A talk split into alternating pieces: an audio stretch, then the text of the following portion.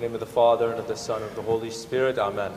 Brothers and sisters, on this day, which is the last liturgical Sunday of, of the liturgical year, the fourth Sunday of the crowning of the church, the church provides us with this message of Jesus, which is one of the last times that he will encounter the scribes and the Pharisees. We do hear a lot about this group in the Gospels, and they are the group actually that led to Jesus being crucified. And we see that he has a lot of conflict with them. And in this, one of his last discourses that he has with them, he doesn't even speak to them at this time. It says that he was speaking to the crowds and to his disciples. That means that this message about the Pharisees is for us. There's a lot that Jesus wants to tell us, especially in this one of his last great discourses before he goes to his crucifixion. He wants to tell us something so deep that has to do with who we are as human beings. It has to do with how we treat other people. And it has to do with our call to be Christians, our call to be true followers of Christ. A lot of people, they take parts of the passages of the Gospels, they take parts of the words of Jesus and they misinterpret them. They think that he's saying things that he's not. They take things literally that should not be taken literally. For example, here in this gospel, Jesus says, Call no man your father. He also says, Call no one your teacher and call no one your master. Jesus doesn't mean that we should take those literally because we obviously have teachers, we obviously have earthly fathers and spiritual fathers, and even the apostles called themselves fathers, like, like St. Paul, for example, and Jesus even called Abraham a father. So this is not meant to be taken literally. There's a lot more that Jesus wants us to know than simple apologetics. This homily and this gospel is not meant to strengthen you primarily to go argue with your Protestant friends. There's a, a, a, very deep message that Jesus wants us to know from this. It's not just the words that we use when we call a priest father or when we call a man on earth our father or when we have a teacher or those of us that are in positions of authority, like how the Pharisees were. They abused their authority. Jesus shows how they abused it. He said, You, you bind heavy burdens on people and you do not lift a finger yourselves. He says, You will enter hell before other people. You are the reason why people will enter hell because of your hypocrisy. When a person is in a position of authority and when they have responsibility, it means that God has given them a great power to do either a lot of good or a lot of evil in this world. And the Lord wants to use us, just like He wanted to use the Pharisees, He wanted to use the apostles, He wants to use also us for good. But we can choose to either be good or be evil with the power and with the great responsibility that God has given us. How can we be better teachers?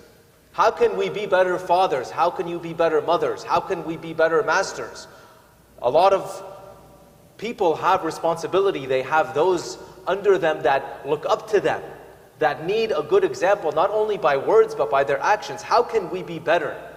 How did Jesus want to make the Pharisees better, and what did he want to teach the crowds and his disciples in this moment?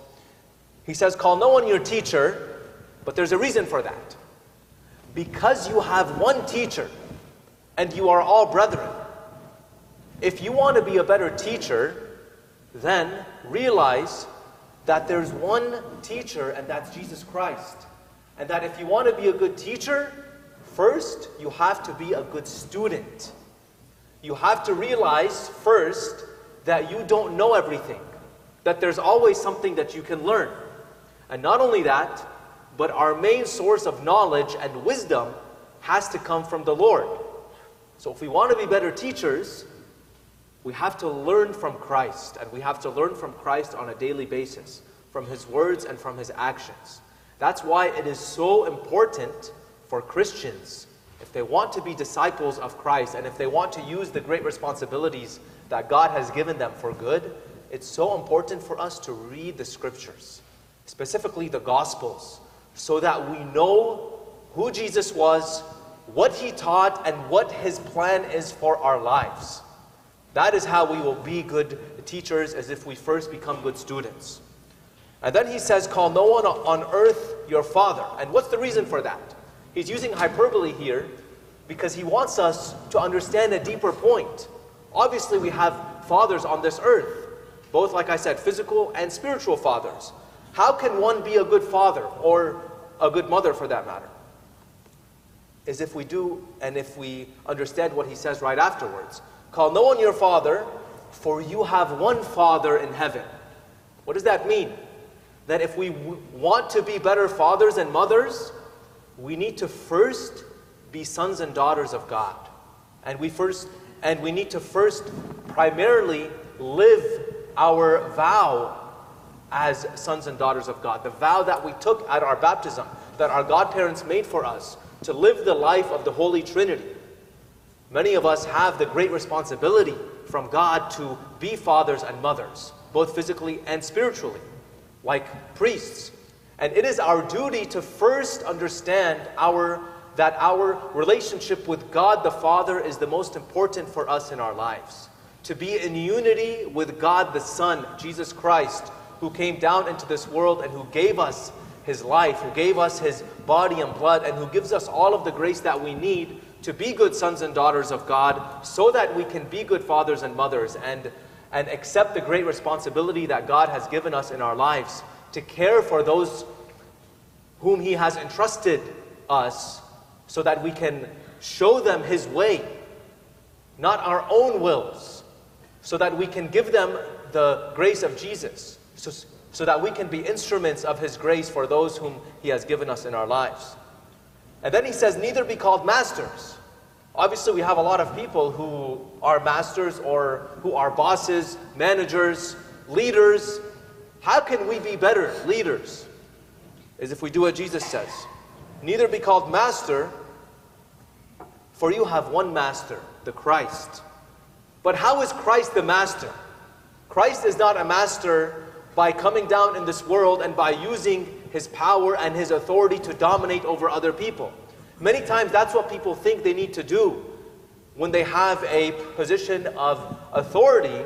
They think that they need to be so strong and that they need to dominate and that they need to control other people.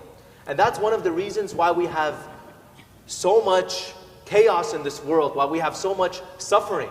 It's because people from the top, from government leaders all the way down to business leaders and leaders of families, people think that they need to show their strength through, through anger and by using their authority just to control other people. But what does Jesus say? How is he a master? He who is greatest among you shall be your servant. Whoever exalts himself will be humbled, and he who humbles himself will be exalted. He was speaking about the Pharisees because they had a great responsibility to give the message of God and His Word to the people that they were leading. But he wanted them first and foremost to understand that in leading they needed to serve. And we need to look at the message, not only the words, but at the example of Christ, who is God Himself, and who, although He was in the form of God, like how St. Paul says, He humbled Himself. He took the form of man and He was obedient. And that's how He wants us to learn from Him so that we can also be obedient to God the Father. We should never use our authority to try to force other people. Instead, we should first be obedient to God. We should be students of Jesus. We should be sons and daughters of God to the best of our ability while also relying on His grace. And we should be servants of God and of other people. And that is how the Lord will use us for good. That is how the disciples ended up learning from uh, Christ, and that is how they ended up spreading, uh, spreading the message of Jesus to all of the world. The Lord wants us to do that. He wants us to spread His message of love, of mercy, and of forgiveness and of humility to those around us. But it starts with us being good servants of the Lord, trying to do His will and follow His footsteps, carrying our cross after Him, being the best disciples that we can be with the help of His grace so that the Lord can make other disciples through our words and example.